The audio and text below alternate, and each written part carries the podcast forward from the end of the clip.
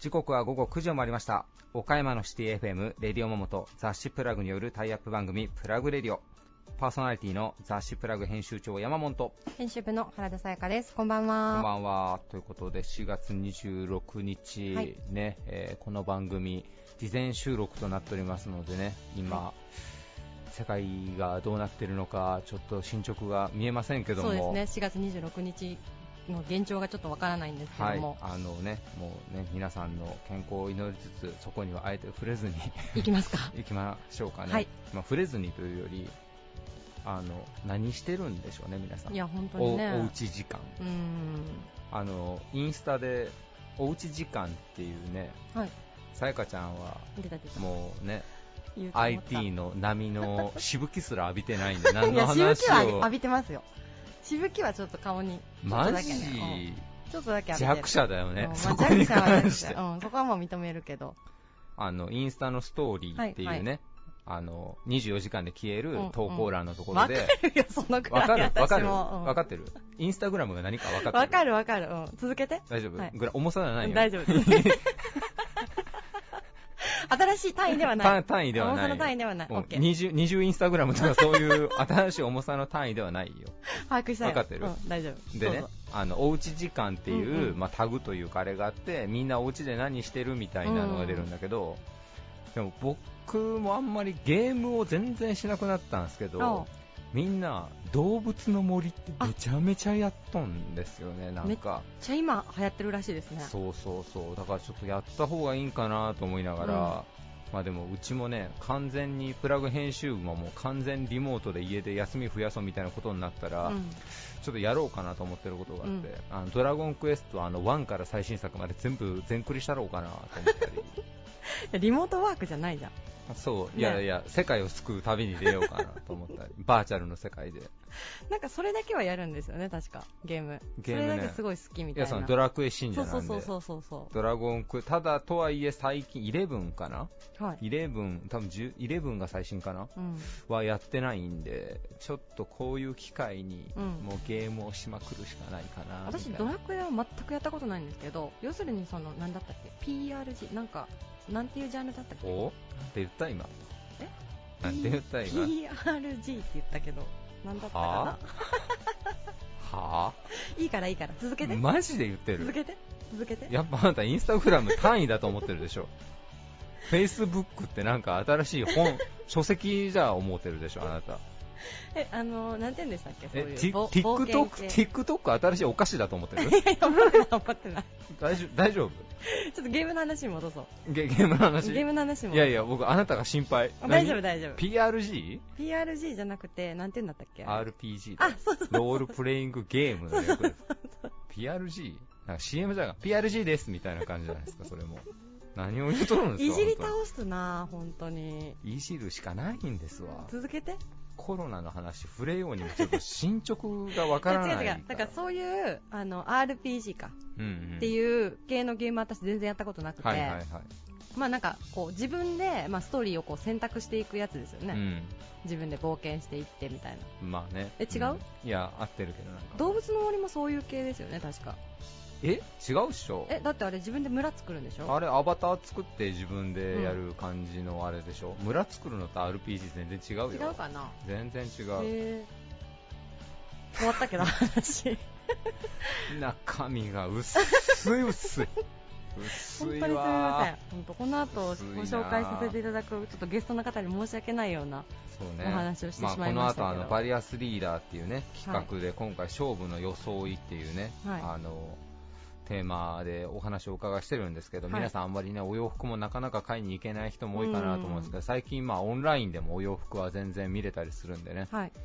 まあお家の中でこういう時だからちょっと僕めっちゃ買ってますからね今。買ってるんですか、ええ。ー家に届くようにしてるんですか？いやいやもう最近会社に段ボールがめちゃめちゃ来てるじゃないですか。届く届く。ね、届きますよね。毎日届いてるでしょ。うん、この憂鬱な気持ちを、あれ服か？えー買い物で晴らすという、なるほどねしかも山本家の賭けが回らないぐらいもう服を買い上げてるっていう ね。いや本当にねもう毎日山門宛ての荷物が届くんですよい。や、ちょっとさすがに気まずいぐらい段ボールがたくさそん溜まってきたんで、そちょちゃんと自分で捨てるようにしう。ます。でもなんか断捨離するみたいな話なかったです断捨離してまた新たに増えた。過去とは決別。あ、なるほどね。未来との出会い。新たに。未来ととの出会い言ったんだ。。そうそうそうそう。そっかそっか。そうなんですよ。うんもう最近ね、服見るしかもう楽しみがないんで僕。ドラクエか服買うか、もうこの2つだけ。そっか。そう。またじゃあどんどん増えていってますね、服がね。そうなんですよ。うん。で僕が良くないっちゃあれなんですけど、まあ、最近ね、ユニフォーム化結構してて、うん。気に入ったもんばっかり着るから、うんうんうんその服はくたるのが嫌だかあら、ー気に入ったのがあったら、それを3着ずつぐらい買ってくるんですよ。そうなんだ。そうなんですよ。だから、同じものばっかり増えるじゃないですへえ。か。もうね、奥さんはカンカンです。え、そりゃそうですよね。はい。自分の旦那がもしそれやってたら？スニーカーもそうなんですよ。あ、そうなんですか？はい。あの、今ね、履いてるこれ、うん。これもずっと履いてるでしょ？はいはい。ナイキのこのエアモナークってやつが最近好きでずっと履いてるんです。けど、うん。これこれ2足ありますかあら、ね。そうなんだ。はい、2足っていうのはこれ含めたら3足ですよ。え？ちょっと、あれなんですか？はい。ちょっと、頭がちょっとあれなんですかね。バカにしてる？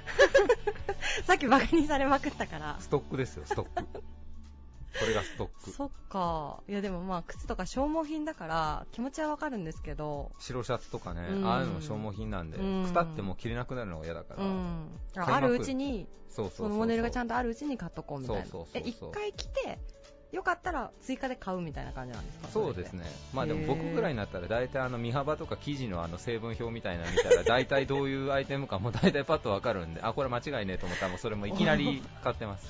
オタクだな。ファッションオタクですよね、ヤマモンはね。そうですね、うんまあ、ヤマモンの勝負の装いが聞きたいな。俺の勝負の装い、あルール、うん。うん勝負の装いね、そうね。考えとくわ。逃げたな。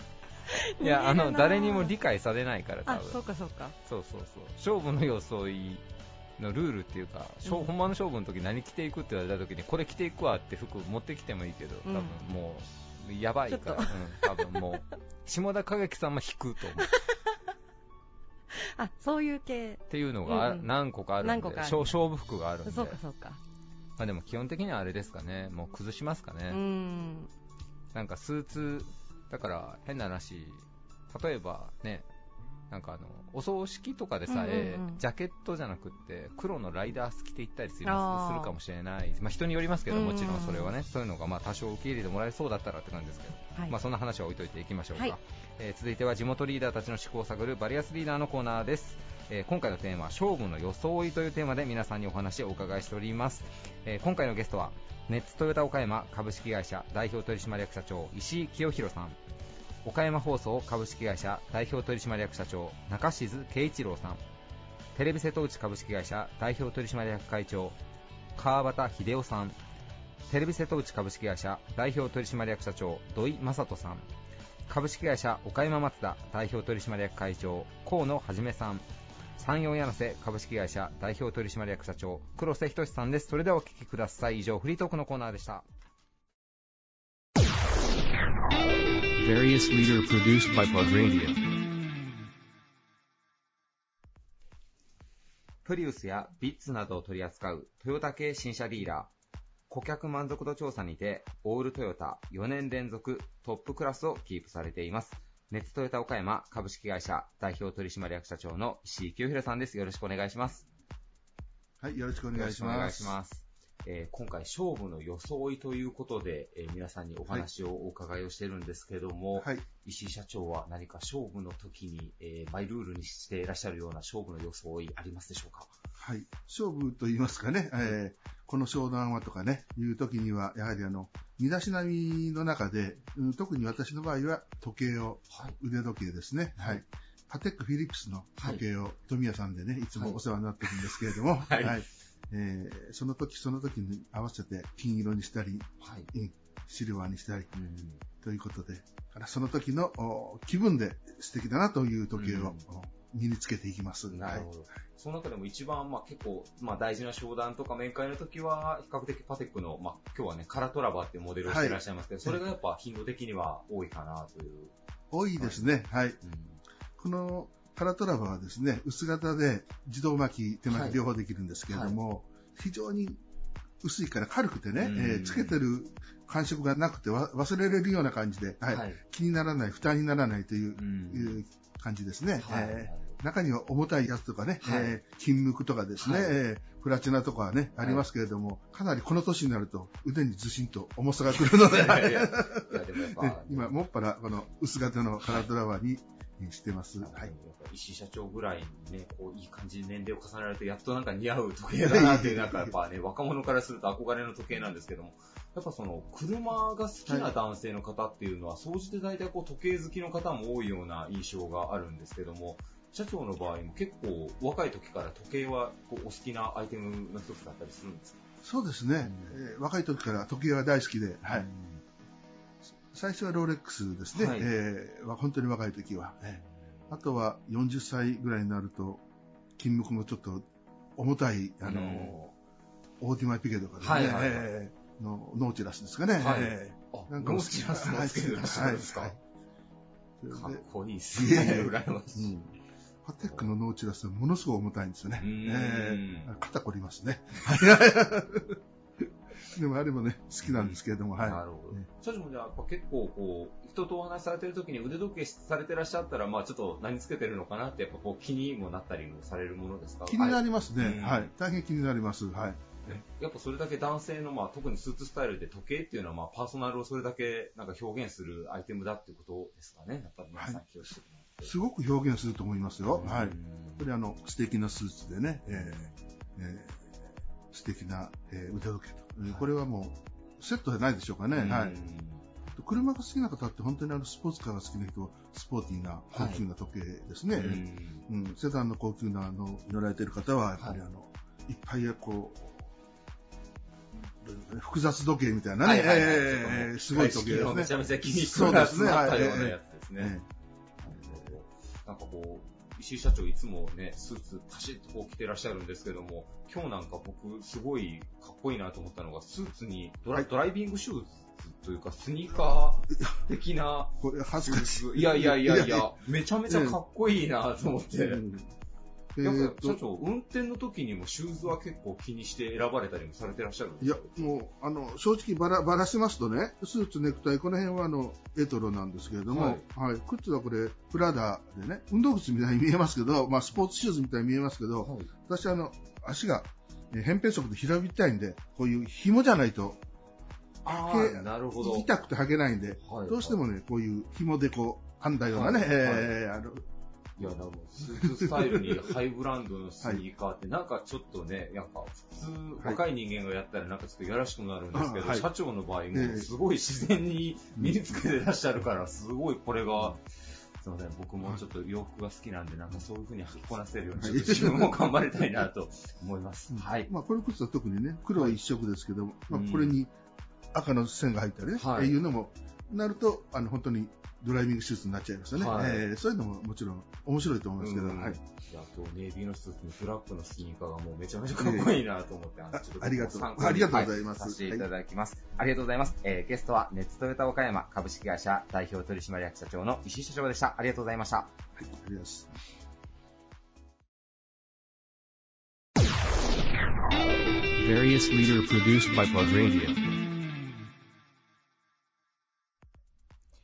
岡山、香川を放送エリアとし、今年4月1日に開局50周年を迎えたテレビ局、オークンでおなじみ、略称は OHK です。岡山放送株式会社代表取締役社長の中静圭一郎さんです。よろしくお願いします。こちらこそよろしく。よろしくお願いします。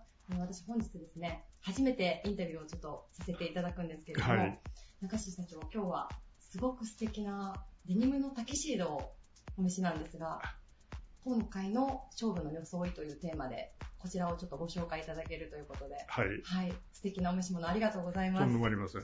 そちらはちなみに、デニムなんですよね、社長。これ、あの、はい、デニムのね、あの、倉敷の、まあ、えー、デニムの会社に作ってもらいまして、はい、あの非常に、まあ、着心地もいいんですが、はい、やはり、あの、やっぱり、デニムの岡山っていうのをね、はいアピールするのに、非常にいい、なんていうかな、あの、うんやっぱり目で見てわかるものですので、まあ、これを着てね、まあ、東京でちょっとあの、フォーマルな催しがあるときには、いできるだけ着ていって、で、やっぱり、えー岡山のね、デニムをアピールするようにしております。なるほど。もうじゃあ、社長自らが岡山の宣伝塔のような感じで来てくださってるわけですね。まあね、はい。どの程度効果があるかどうかはね、あれですけど、あの、まあ、非常にね、あの、東京で着ていくとね、やっぱり皆さん割とね、注目されてて、うんまあね、この、割と光沢がある生地なんで、あの、触りたかったり、うん。えーやっぱりね、あの、逆にね、えーどんなところで売ってるのかって言ってね、うん。問い合わせがあって、えー購入したいっていう人もいますので、はい、はい。じゃあその時にはちょっとこう、倉敷のインブルーさんのご紹介も含めて。そうですね、はい。あの、なるべくね、やっぱりいいものをね、やっぱりみんなに知ってもらうためには、やっぱりね、うんやっぱりある程度着て、えーあ、これはあ岡山のね、倉敷の、えーいいデニムだなっていうふうにねうん、アピールできればいいと思ってます。あの、パッと見がすごくこう、まあ、タキシードできっちりされてらっしゃるので、その柔らかさっていうのが、あの、わからなかったんですけど、結構柔らかいんですか？着られてると。結構柔らかいですね。はいえじゃあ着やすくもあるんですね、ーえだいぶ非常にね、あの、着やすくて、非常に軽くて、はい。はい。で、まあ、あの、光沢もあってね、やうんっぱり非常に、まあ、見栄えもいいんですけどね。うんはい。中西社長、ちなみにそれを着て、どういったこう、例えば式典だったりとか、会合だったりとか、はい。どういったものにごえっとね、一番多いのは、あの、富士山系グループが主催している、あの、世界文化賞という、はい。これ年に1回、はい。秋にですね、あの、まあ、世界のね、い。ろんな意味での、あの、芸術や文化、音楽をね、やっぱり第一人者を選んで、それの授賞式と、あの、まあ、終わった後のね、あの晩餐会がありまして、はい。で、あの、私はね、あの、岡山から、えー出席される人がいますので、はい。まあ、その、まあ、アテンド役というかね、あえーそれをちょっとこう、あの、いろいろね、サポートするっていう役回りで、えー出席してるんですがええ、まあ、その場に、あの、このデニムのね、タキシードを着て、それでやはり、えー多くの人にですね、うん。やっぱり、この良さをね、ーはい。えー見てもらおうと、そういうふうに思っています。なるほど。それはもう、あの、世界文化賞ということで、世界中の方が、こう、ご出席されるような。まあ、そうですね、はいえじゃあもう世界に向けて、岡山のデニムを、社長自らが PR してくださるという。ーまあ、あの、一緒にね、いる、あの、出席してる一人が、倉敷市長のね、はい伊藤香織さんでして、まあ、はい伊藤さんもね、あの、デニムをね、ねデニムのスーツなり、デニムの着物とかね、はいえーをしそういうね、あの、はいをしてますので、うんまあ、ある意味でね、えー私も一緒にね、はい。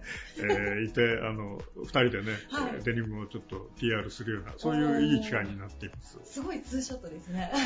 まあね、あの、まあどの程度ね、あの本当に効果があるかどうかはね、あれですけど、やっぱりね、岡山のこういうデニムのね、いいものがあるっていうのを、まあ、二人でね、アピールできれば、まあ非常にいいですので。はい。ちなみに社長、世界文化賞というのは、富士山系グループさんが主催されてらっしゃる検証なんでしょうか？ええあの、まあ、えー結構ね、長く続いてるんですが、はい。あの、やっぱり、今今年はあの、坂東玉三郎さんもね、あの、やっぱり日本の、まあ、えー歌舞伎ということでね、うんあの、今回受賞されましたけど、はいまあ、あの、日本の方もいらっしゃいますし、まあ世界からね、いろんな方いらっしゃって、まあ、それをね、やっぱり、あの、なんていうかな、まあ、世界の文化をね、称える、そういう式典になってます。はい。あの、ノーベル賞のこう文化賞バージョンといいますか。まあ、そういうふうに言ってももいいと思いますね。はい。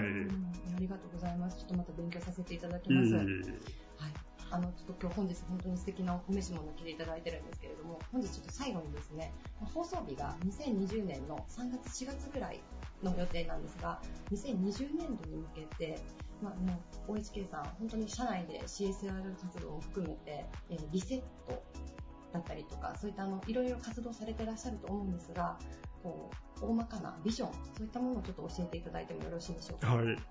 えーと、まあ、あの、なかなかね、ちょっとテレビ業界が今少し厳しい状況になってまして、その中でね、やはり、あの、岡山放送としてこれからどうしていくのか、まあ、一つはね、やっぱり、あの、素晴らしいコンテンツをね、やっぱり皆様にお届けうん。するということで、あのまあえー特にね、これまであの瀬戸内海のね、非常にあの良さをね、アピールする取り組みなりですね、それからまあ、今おっしゃったようなリセットという、まあ、瀬戸内のね、環境を守るという、そういうキャンペーン活動も行っていました。あのー、まあ、それにプラスアルファしてね、まあ、いろんな意味での、まあ、科学を考えるというようなこともね、ちょっと、考えたいと思ってますし、また一方で、えー、なかなかね、厳しい経営状況ですので、まあ、いろんな意味でね、なんていうかな、やっぱり、強靭なね、やっぱり、構造にしていかないといけませんので、その辺のところも、社内的な課題ですが、非常に大きな課題だと思ってます。うん、まあ、あの同時にね、やっぱり岡山放送がね、やっぱりこの地域のいろんな意味でね、役に立つ、まあ、貢献できるね、存在として、え何ができるかということも非常に大きなテーマですので、うん、まあ、いろんな意味で地域をね、活性化して、元気にするようなね、そういう、えー、番組、えー、それからまあ、あの、えー、昨年の12月6日にですね、はい、えー、ニュースペーパーで、あの、あのこれ、えー、作業というそのニュースペーパーが一応創刊されまして、はい、まあ、このフリーペーパーもですね、まあ、非常に、えー、読者に近い距離にあるので、まあ、このフリーペーパー、作業とですね、一緒に、えー、コラボしながら、えー、岡山放送としてですね、存在感を示していきたいと思っています。なるほど。ありがとうございます。あの、以前のインタビューでですね、中瀬社長、あの、仕事とは幸せな顔を作ることというふうにお答えいただいたんですけれども、まさにこう、OHK さん全体が岡山の幸せな顔を作るというか、そういった動きをしてくださるという感じですね。あの、本当にね、あの、幸せな顔をたくさん作れることがね、岡野放送にとってね、やっぱりそれが、この、地域にとってもね、非常に、なんていうかな、えー、望まれるっていうかね、やっぱりそれがやっぱり非常にいいことですので、まあ、なんとかね、一歩一歩近づけるように努力していきたいと思っています。ありがとうございます。えー、皆さんぜひですね、あの、OHK さんのコンテンツ、たくさんいろいろあるかと思うんですけれども、そのフリーペーパーも含めて、ぜひチェックしていただきたいなと思います。えー、本日のゲストは、岡山放送株式会社代表取締役社長の中静圭一郎さんでした。ありがとうございました。とんでもない。ありがとうございました。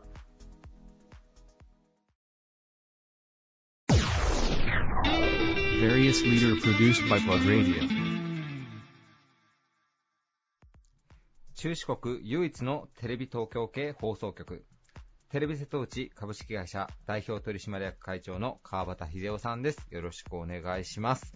えー、今回、勝負の装いというテーマで、えー、皆さんにお話をお伺いしておりますが、川端会長は勝負の装い、えー、ご自身のマイルールや、え考え方などあれば教えてください。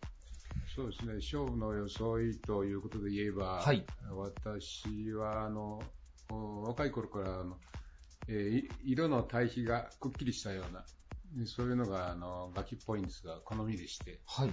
えー、そういう意味では赤いネクタイなんかが非常に合わせやすいと。いうことで、赤いのな、えー、何本か持ってます。はい、その中でもこれは一番まあ鮮やかで、シンプルで、気に入ってるんですけれども、はい、えー、一昨年モスクワに行った時に、モスクワ、えー、ホテルのショップで、えー、買いました。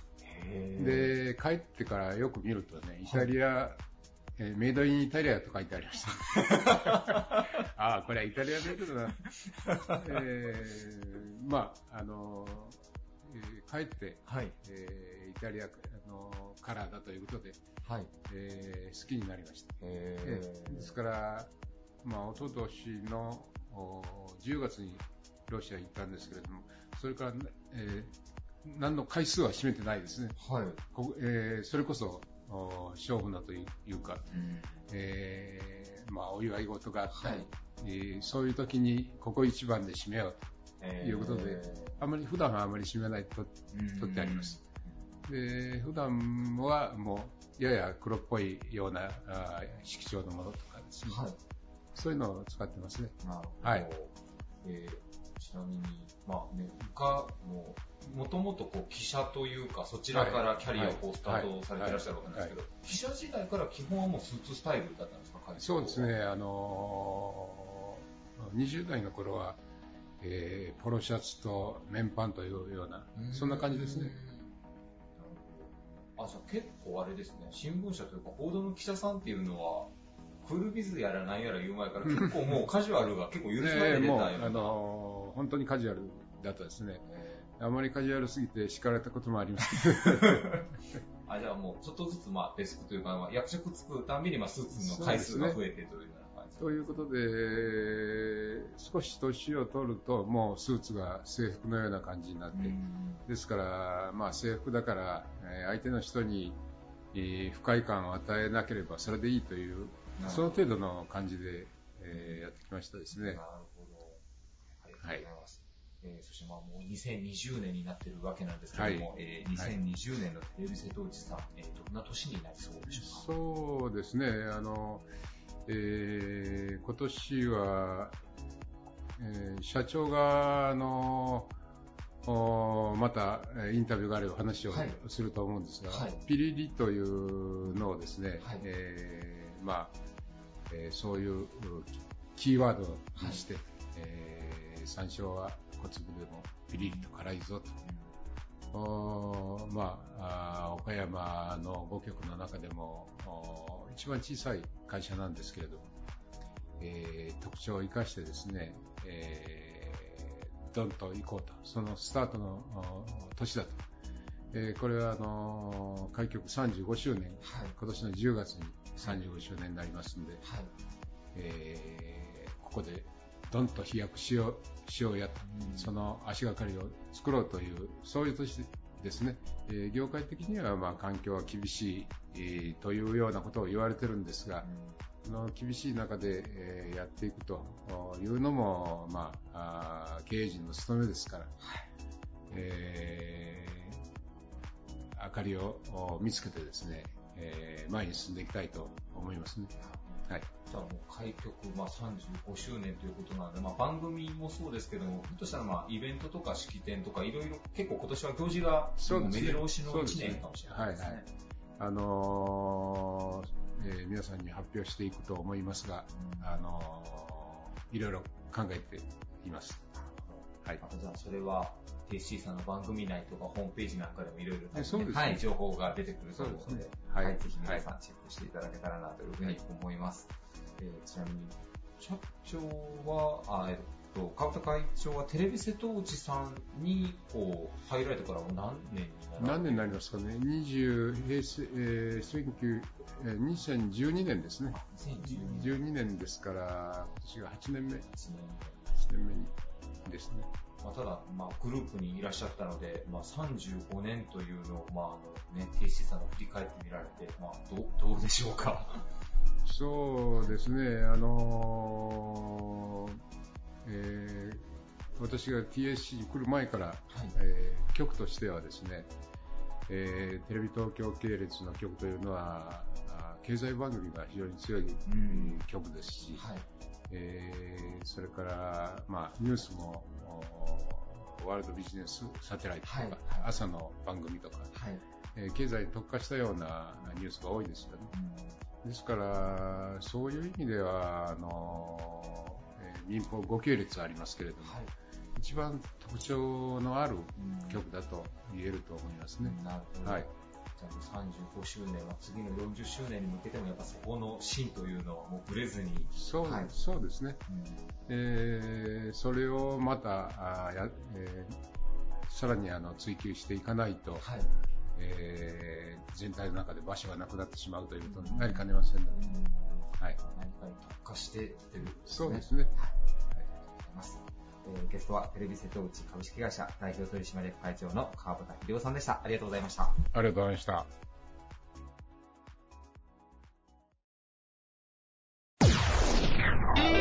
Various leader produced by Plug Radio.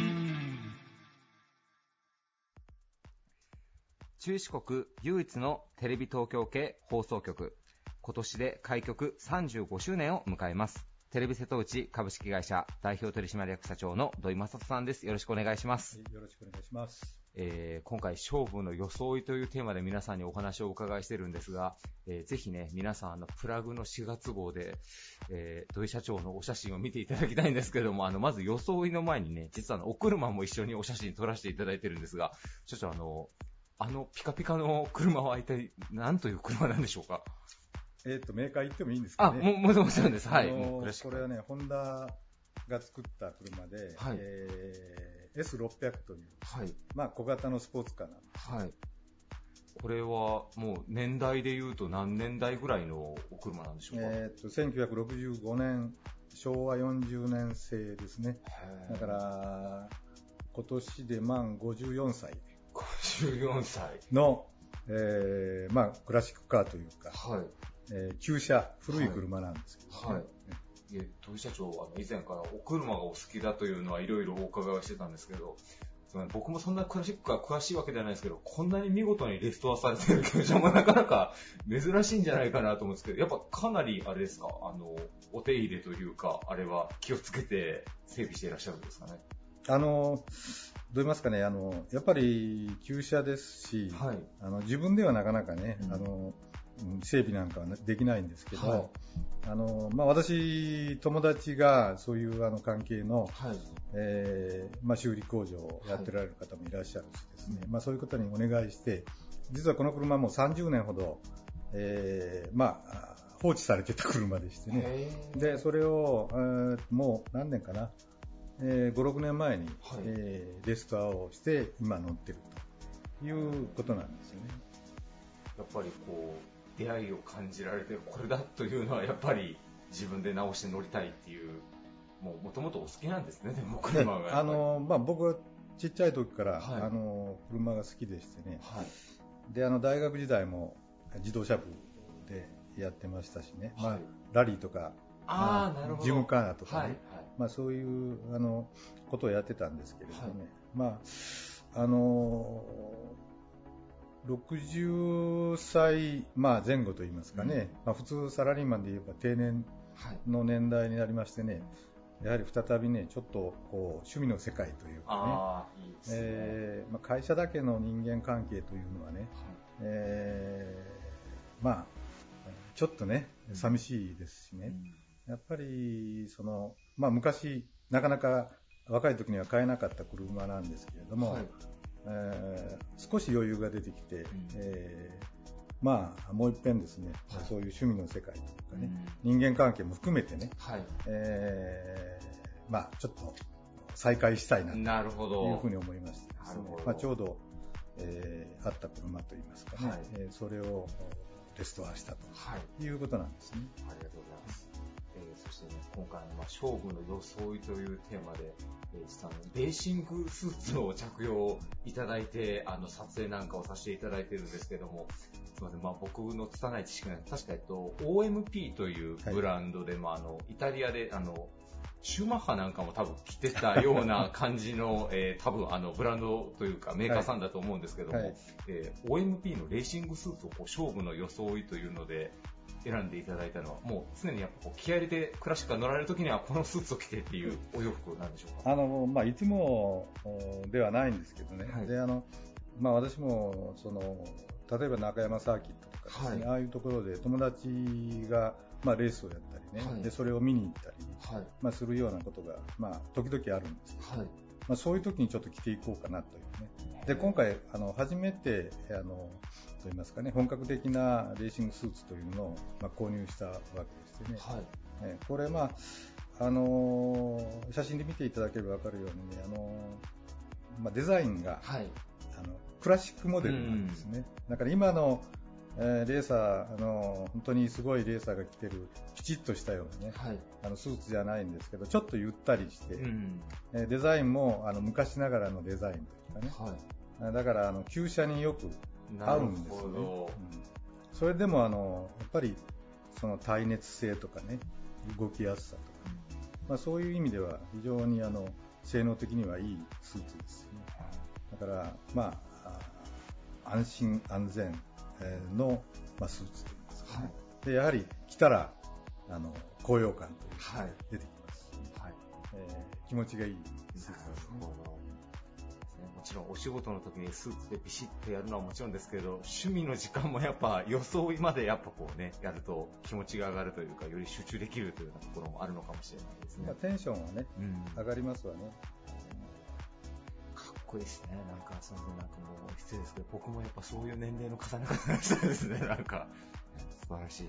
あのーまあ、どう言いますか、今、その車の、ね、問題というのが、高齢者の、うんまあ、あー免許証を、ねはい、返納するとかね、なんとか、まあ、いろいろ言われてるんですけど、車に乗ることっていうのは一つはね、まあ、まあ、僕なんか、この、まあね、年、今、もう68、来月68になるんですけどね、はい、やっぱりそのいろんな面で集中力が少し落ちてきたりね、うん、いろんなこともあるわけですけれども、はい、逆に車に乗ることによって、えー、集中力を養ったり、はい、そのチャレンジ精神とかね、はい。えー、そういうふうなものをこうより奮い立たせるというかね、はい。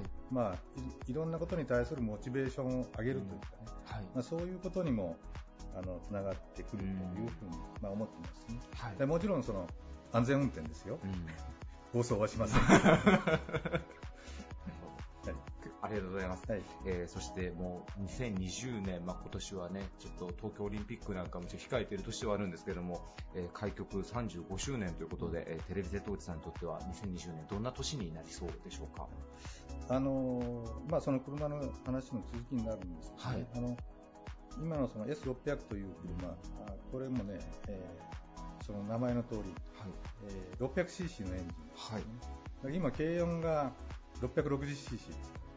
軽音よりちっちゃい、えー、まあ、エンジンを乗せてる車なんですけどね。はい、あの非常にその小粒でもね、はい。えー、しっかりとして小回りが効いて、はい。えー、よく曲がってよく止まるというね、はい、あのそういう、まあ、車なんですけどね、で我が社も、まあ、それと一緒というわけじゃないんですけれども、うん、あの今年が開局35周年目ということでしてね、はい、でまあ、ご存知のようにあのこのエリアで民放の中ではですね、えー、35年というのは一番若いテレビ局ですし、規模的にも小粒なテレビ局なんですけどね、うん、でも小粒でもねあのピリリと辛い、はい、えー、テレビ局を目指そうと。ピリリと辛いというのは小回りが効いてエッジが効いてスパイスが効いて元気な暴れ回るような、えー、テレビ局になって岡山を元気にしていこうというような、はい、趣旨でですね、今年のキャッチコピーをピリリということにしたわけです。だからあの今私の趣趣味の車と、それがリンクしているという、ね、なるほど。だから今年、まあ、本当にあのいろんな放送業界で大変なあの、まあ、大きな変革期といいますかね曲がり角を迎えているわけですけれども、はい、やはりあのこのエリアの中であのまあ、視聴者の皆さんとか、それからスポンサー、クライアント皆さんに対してですね、やはりテレビ瀬戸内はピリリとやっていきますよと、元気に頑張ってやっていきますよと、はい、しっかりとテレビ見てくださいねと、はい、いうことをね、あのお願いしたいなとい。うふうに思ってますね。ありがとうございます。まさかピリリという新しいキャッチフレーズは存じてはいたんですけども、S600 と繋げていただけるとは思いませんでした。さすがでございます。はい、ありがとうございます。えー、開局35周年テレビ瀬戸内さんにも、えー、皆さんぜひご注目ください。ゲストはテレビ瀬戸内株式会社代表取締役社長の土井正人さんでした。ありがとうございました。ありがとうございました。Various leader produced by Plug Radio. 誇り高きローカルディーラーを目指し、県内で14店舗を展開。カフェ岡松を有する野田ショールームはグループナンバーワンの規模、実績、そして快適性を誇ります。株式会社岡山松田代表取締役会長の河野はじめさんです。よろしくお願いします。おめでとうございます。よろしくお願いします。えー、よろしくお願いします。えー、今回勝負の装いということで経営者の皆さんにお話をお伺いしているんですが、えー、会長の場合は、まあ、勝負の装いというよりは今日はあのね、デニムの3ピースのスーツをお召しいただいているんですが、えー、改めて何のスーツかちょっとご紹介いただいてもいいでしょうか？とえー、バスケットのトライフープの選手たちと、あまあ、同じ、はい、あのユニフォームでということで、はい、であのみんなと同じ気持ちになるようにということで、うん、あの同じスーツ作りました。はいなんかあの、ね、実は僕もあの、その発表の記者会見の時にもお邪魔させていただいたんですけど、やっぱ特にバスケット選手ってね、NBA もそうですけど、やっぱその、普段のユニフォーム以外のそのスーツとかっていうのも結構こだわってらっしゃる方が多いっていうのもお聞きしたりして、ファッション性も大事にされてるっていうので、今日も。そうですね。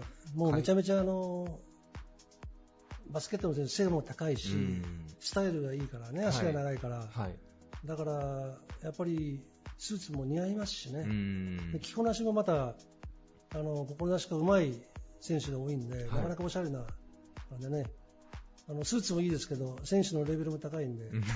いや、あの、会長もだいぶかっこよく着こなしていらっしゃいますけど、あの、倉敷のね、あの、インブルーという、まあ、もともとデニムの生地屋さんが今のね、デニムスーツというので結構全国的にも有名な、あの、テーラーとして、あの、されてるんですけど、そこで作られたオリジナルのスーツということなんですが、会長どうですか？こう着ていただいてて、デニムスーツ、着心地やら。初めてあの、インブルーさんで今回作ったんですけど、はい、あのやっぱり予想以上に着心地が非常に良くて、うん、でやっぱり一番感じるのはジャストサイズでいいところが細くなっていいところがこう太くなるっていうふうに、普通のこうオーダーメイドと多少違うねような感じがしますし、はい、で細かいあのステッチとか折りとかい。うところまで、もう最新のこうあの注意っていうかねそういうところでやっぱりこうあのレベルの高さをね感じながらインブルーさんのスーツを着る人はレベルの高い人じゃないと 最高の賛辞が送られてますね、今、インブルーさんに。えー、あでも実際、ご自身も仕立てられてみて、すごく満足してらっしゃるってことですね、じゃあ。そうですね、えー、だから、この、あのスーツに似合うね、うん、あのグレートな男にならないといけない。グレートな、十分グレートでいらっしゃると思いますけども。グレートなスーツにグレートな男が。はい会長、あの、僕、前から会長はあの、普段のスーツの時にも結構スリーピースでね、中にベストを入れて着てらっしゃるのが多いようなイメージがあるんですけど、結構昔からスリーピースが多かったりされるんですか？とい。うわけではない。ので、まあ、もともと、あのー、スーツは嫌いな方じゃないんだね。はい。で胸板が結構厚いんで、うん、割とみんなからあのおだてられてスーツ似合うねってよく言われたこともあるんで、はい、スーツは割とあのこだわって今まで来た方じゃないかなと思います、ね、えー、もうじゃあおいくつぐらいの時から結構スリーピースが定番というかそういう風になったんでしょう？いやスリーピースが定番っていうことはないんですでもないんですないんですけど、まあ、嫌いじゃないですね、えーなんか今回のテーマで言うと、まあ、会長、ね、多分あの事前に、まあ、そんな内容ってなんかおっしゃってますけど、なんか例えば大事な商談とか、なんかこう、すごく大事な人にお会いされるときで、スーツのその装いの中でも、なんかご自身でこう気にされているところとかっていうのはあったりされますか？いや、それはない。です。はないですけど、まあ、TPO に合わせて、相手の、うん、あのー、こう、雰囲気とか、うん、会うところの環境とか、はい、だからあまりこう派手にならない地味にならないように、こうまあ、気にしあのそういう雰囲気に合わせてね、ネクタイとかスーツとか着るようにはしてますけどね。なるほど、えー、岡松の皆さんは、ね、皆さん制服着ていらっしゃるあれも何かこうテーマっていうのは何か会長決めてプロデュースされたというか。いやいや、ないです。あのネクタイとかは、はい、あのたまにイベントなんかで統一したものを使いますけど、はい、なかなかスーツまではね、うん、ただあの我があの岡松野球部はブレザーとかネクタイこれはもう遠征の時とか、はい、イベントとか、まあ、公式の時はあのみんなで着るように統一してますよ、ね、なるほど。あじゃあやっぱここぞという時の制服だけはもう皆さんでユニフォーム化してそれはもうねあの形から入るお買いますね。中身いい意味でそうですね、ね、形から、は い形から入る岡山松田は、いろいろ語弊をな言い方がありますけど。えー、でもなんか会長がそれ着られてたら、なんかね、社員さんとか役員の方もなんか俺もってなんか、会長が宣伝になって、なんか皆さん着られそうですね、いやいや。あのー、そうなればいいと思いますからね。えー、なんかそれ、色落ちもしないように確か加工してある生地なんですよね。ああ、ですね。えー、色落ちもしないし、あの、シワも入らないし、ものすごく記憶値いいですね。うん、びっくりしました。まあ、岡松の野球部もそうですし、ね、今、力入れて応援していらっしゃるトライフープの選手とも心も、もうスーツも一緒にして応援していこうという。そうですね。はい、トライフープも、こう、今のヘッドコーチも試合の時は、ずっとこのスーツ着てますからね。へえ。あ、えひるきさんですか？ひるき、あの、ヘッドコーチもずっと試合の時からむしゃずっと、珍しいですね。あの、ヘッドコーチで。あの、試合の時もずっとスーツ着てるっていうのは。確かに。またよく似合いますしね。でもなんかそれがなんかもうやっぱこうアイコンが固定されるっていうのでこう見てる観客も分かりやすいかもしれないですね。なんか印象にしっかりイメージになればまた分かりやすいですしね。遠征の時もどこ行くにしても全部そのみんなが同じ服で同じ格好で移動するっていうのは、やっぱりいいことですよね、チームワークにもいいですね。なるほど。うんえー、そして放送の時にはもう2020年に入ってもしばらく経ってるかもしれませんが、2020年の岡山、松田、えー、どういう年にしていきたいというふうにお考えでいらっしゃいますか？やってることとか、やることとか、目標とか目的とか、それはもう、あの2020年だからといって、新しいものは何もないんですけど、うん、まあ、今までやってきたことをもっともっとこうかあの輝くように光磨いてね、はい、あの他の同業他社とか、まあ、いろんなところとちょっと一線を画するような、うん、もっともっとこう明確な色をね、岡松カラーを鮮明に出していくようなね、えー、方向に行ければいいなというふうに思ってますね。はい。ありがとうございます。えー、岡山松田の野球部、そしてまあトライフープ岡山ね、えー、岡山松田さん関連のコンテンツも、たくさん多分岡山に賑わしてくれると思うのでね、皆さんぜひチェックしていただけたらなと思います。はい、えー、ありがとうございました、えー、ゲストは株式会社岡山松田代表取締役会長の河野はじめさんでした。ありがとうございました。ありがとうございました。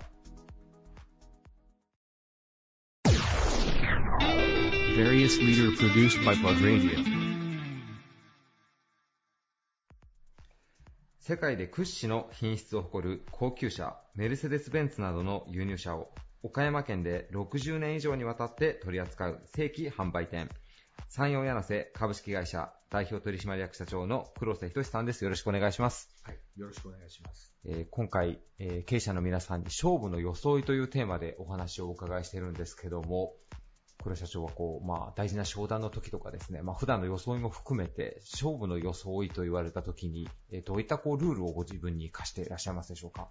まあ、まず、まあ、一番は、限りなくオーソドックスに近いというのが、一番重要だというふうに思ってます。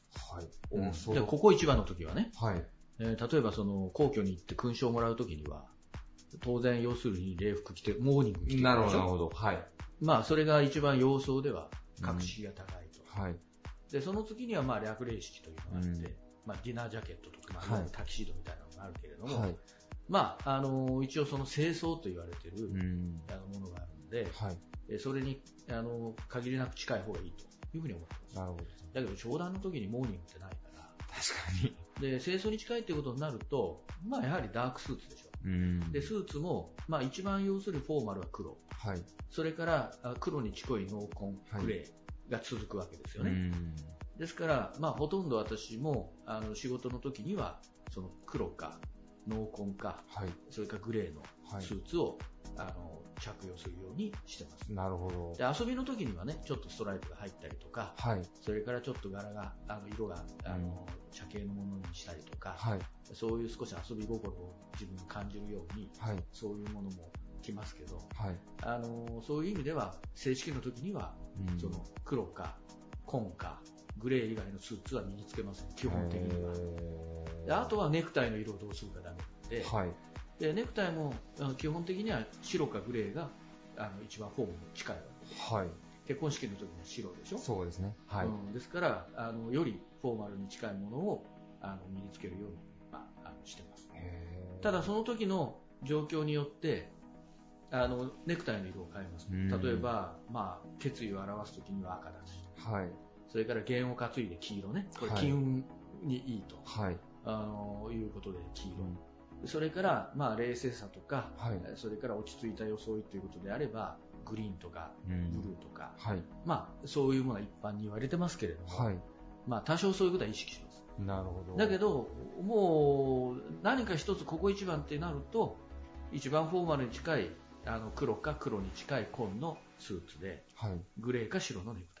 なるほど。うん、まあ、これが一番要するに、はい、フォーマルに一番近い、はい、あのビジネスの装いだというふうに思ってるので、なるほど。そういうふうに、まあ、考えてやってますけどね。おいくつぐらいの時から、その、まあ、フォーマルが一番、まあ、よしというか、という感覚は、こう、もう結構若い時からもうずっとそれを通してこられてる感じなんでしょうか？何かきっかけがあったんでしょうか？うん、まあ、きっかけっていうのはないんですけど、まあ、いろいろ、若い頃はいろんな色のスーツや、はい、あのまあ、色ストライプが入ったようなことが着てみて、はい、やっぱり自分なりにやっぱりその、まあ、自分がここ一番大切っていう時には、はい、やっぱりそういう柄物だとか色物よりも、うん、やっぱそういうものの方が自分の気持ちがね、気合が入ると。はい、だからアメリカの大統領って紺以外のスーツ着てないでしょ。アメリカの要するに政治家、はい、色が、ネクタイの色が違うだけでね、赤か紺。まあ、ネクタイの色も赤かあブルーぐらいしかないかな。はい。うん、まあ、そういうところにも現れるわけで。うん。あなるほど。だから余計なところに気がいくじゃないですか。はい。色にバリエーションがあると。うん。あの、集中力が分散するっていうかな。はい。うん。まあ、それは、あの、グリーンにしたって、ピンクにしたって、いろんないい色の、あの、スーツってあるけれども、何にしようかなっていうことを考えてるだけで、うん、それだけ集中力がそっちにいってるわけで、うん、なるほど。それが余計なエネルギーだと私は思って、はい、ここ一番の時には、もう紺のスーツでしょうと。黒に近い紺のスーツでしょうと。はい。多少気分転換するんだったらもうネクタイの色以外のことは考えなくていいと。なるほど。うん確かにおっしゃられたように、世界のリーダーというか指導者の方は確かにおっしゃるように、そういうもうフォーマルをね、基本とされてらっしゃいますね、うん、なんか。当たり前のようですけど、なんか言われてみたら確かにそうだなと今すごく納得はしたりしたんですけども、なんかこう、コル社長、いつも僕お会いするために思うんですけど、うん、フォーマルとは言われながら、ね、なんかこう、おしゃれ感をちゃんとこう、社長は出してらっしゃるなと思うんですが、何か、various leader produced by b となり得る方っていうのはいらっしゃったんですか、今まで。なんか影響を受けたなっていうようなファッションアイコンの方とかっていうのは。そうですね。まあ、その、おしゃれ感、おしゃれかどうかって言われるとちょっと私も、その、あんまりそういう自覚はないんだけれども、あの紺でも、はい、あの、色が違うわね。はい、明るい紺から深みのある紺。はい、で、まあ先ほど言ったように、私はもう黒に近い紺。はい、あのです。はい、それから、あの、スーツでも、はい、カットによってやっぱり、あの違うでしょ、印象が。はい、だからそういう要するにあのシェイプっていうかな、はい。あの、はい、それはこだわりますよ、結構。あの自分が着てあのなんとなく自分の体型に合ってるというか、はい、こうまあ、シャープに見えるようなスーツっていうか、はい、あのそのデザインはこだわってあと色とかね、はいはい。うん、だけどそれ以上にバリエーションを増やすともうキリがないと。うんうん、でそこにそういう楽しみもあると思うんだけどそこにエネルギーがいくんじゃなくて仕事に集中しないといけない、はい、まあまあまあ確かに確かに確かに。そこにあんまりあのなんていうか気を使っても本末転倒じゃないかなと。いうふうに思うので仕事の時にはもう先ほど言いましたようにもう決めてると。なるほど、うん、でもプライベートの時はね、はい、いろいろ試してみたりしますよ。いろんなもの。気になります。なんかプライベートの時はどういう装いをしてらっしゃるのかなだからグリーンの、あの、ジャケットもあるし。あ、でも、お休みの時でもジャケットは基本もう着てらっしゃるんですね。うん、うん、あの、それからベージュの、うん、まあ、休みの時は茶が多いかな。うん。あの、例えば革の、あの、コートなんかでも茶系とか。はい。はい、あえてだから、その仕事の時はフォーマルを、あの、決めてるから、はい。プライベートの時はちょっと遊ぶ。かな。なるほど。それで要するオンオフ、自分の中でも少し意識ができるじゃないですか。なるほど。うん、まあそういうふうには思ってますけどね。先ほどアメリカ大統領の話とかもありましたけど、装いの上でこう参考にされてらっしゃるなんか、例えば、まあ、経営者の方とか、まあ、俳優さんでもいいんですけど、なんかそういった方っていらっしゃったりするんでしょうか、社長は。うん、まあ、だから一つはやっぱりアメリカの大統領っていう。だからアメリカではビジネススクールで必ず、その、いわゆる、まあ、いわゆる、なんていうかね、ドレスコードっていうのを勉強しますから。へつまり、あの、一番フォーマルの時にはこういう装いですよ。はい。で、その次はこうです、その次はこうですっていうことを、まず勉強するわけですよ。はい。ですからそういう格好していかないと、常識がないって思われるわけです。アメリカの要するにセレブティなるほど、なるほど。社交界的なところに行くと。だからみんな紺のスーツでしょ。うん。うん。で、アメリカ人って割合ダサいでしょ？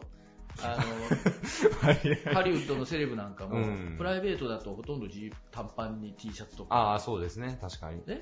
だけど、例えばその、まあ、アカデミー賞なんか出てくるには、みん。なきちっと要するに、ディナージャケットか、はい、そういうものに来るでしょ？はい。だからもうそういうのは、要するに勉強してるわけですよ。ああ、TPO に合わせたものというのを、うん。うん、だから、やっぱりそれが一番相手に安心感を与えると。うん。うん。ここ一番の商談の時にね、はい、ピンクのスーツで、えー、それは素敵だなと思う人もいるかもしれないけど、はい、そうじゃない人もいるわけで、そこにリスクがあるじゃないですか。はい、相手がいいと思ってくれるか、そうじゃないか、そういうものにはリスクがあるわけで、はい、そういうところにリスクを負うべきではないと。なるほど。だから学生さんが一番わかりやすいのが、面接の時に、はい、ね、そのグレーの、薄いグレーのスーツやピンクのスーツ着ますかと。うん。大体要するにリクルートルックって決まってるでしょ、ね、あれが一番無難なからなんですよ、はいはいうん、無難なものが一番相手には安心感を与えるわけで、うん、そこから先要するに個性を主張しようと思うとひねればいいんだ。けど、はい、個性を主張する必要があるのかないのかっていうことですよね。個性を必要と主張する必要がない時にあえて個性的な装い。をするのは、相手に対して余計なね、あのー、まあ、不安を感じさせるんで、適切ではないだろうというのは、まあ、私の考え方です。へなるほど。うんそうか。あまり、あれですね。確かに無難が求められてるとこ相手が不安になるってことですね。あまりになんかこう、おしゃれすぎる格好で訪れたりされると。うん、友達の結婚式でね、おしゃれを競おうっていうんだったら、うん、みんな普通のディナージャケットだから、はい、ね、ピンクの要するにタキシードを着ていって、ね、毒芋を抜いてやろうっていうのもあるかもしれないけど、だけれども、あの、皇居の晩餐会に招待されて、はい、そんな格好していきますかと、はい、注目されるかもしれませんけどね。うん、逆に白い目で見られると。なるほど。だからやはり、正式には一番オーソドックスなものを、あの TPO が分かって、はい、一番正式は何かということを理解した上で、それに近いものが一番あの間違いないと。なるほど。そこからどれだけ崩していくかって話になるので。なるほど。うん。勉強になります。まあまあ、それは私の考え方です。いえいえ。まああのね、柳さんが扱われている、まあ、高級車種の、まあ、ベンツなんかも本来はそのフォーマルなものがやっぱこう一番合う車種なのかもしれないですね、うん、なんかお話をお聞きしてなんか社長のスタイルがそのままベンツにもなんかこうつながるような感じがしますけども。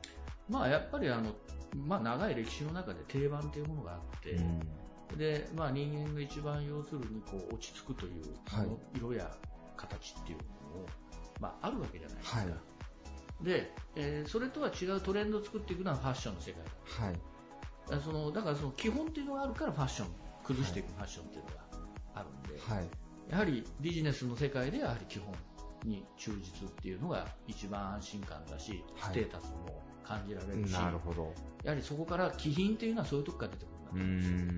その同じフォーマルの中でも先ほど言ったあの例えば素材、はい、スーツだって、まあ、遠目で見ればね、あのまあ、紺のスーツってことになるんだけど、はい、それで間違いないんだけど、はい、生地によって全然要するに、あの雰囲気が変わってくるし、カットとか、はい。うん、だからおしゃれするんだったらそこでおしゃれするっていうのが私の考え方です、うん、いい生地のい。いカットのものを、あのまあ、身につけるようにする。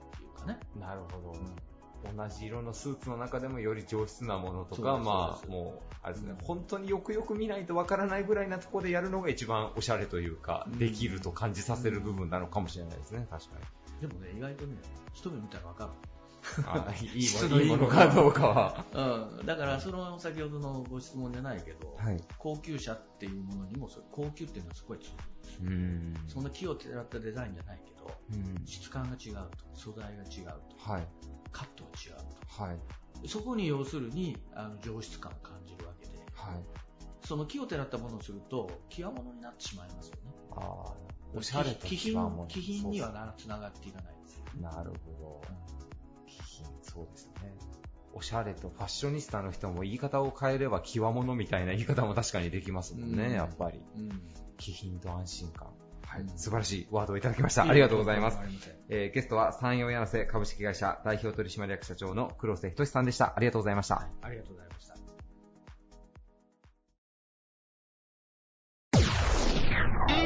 Various leader produced by Pod Radio.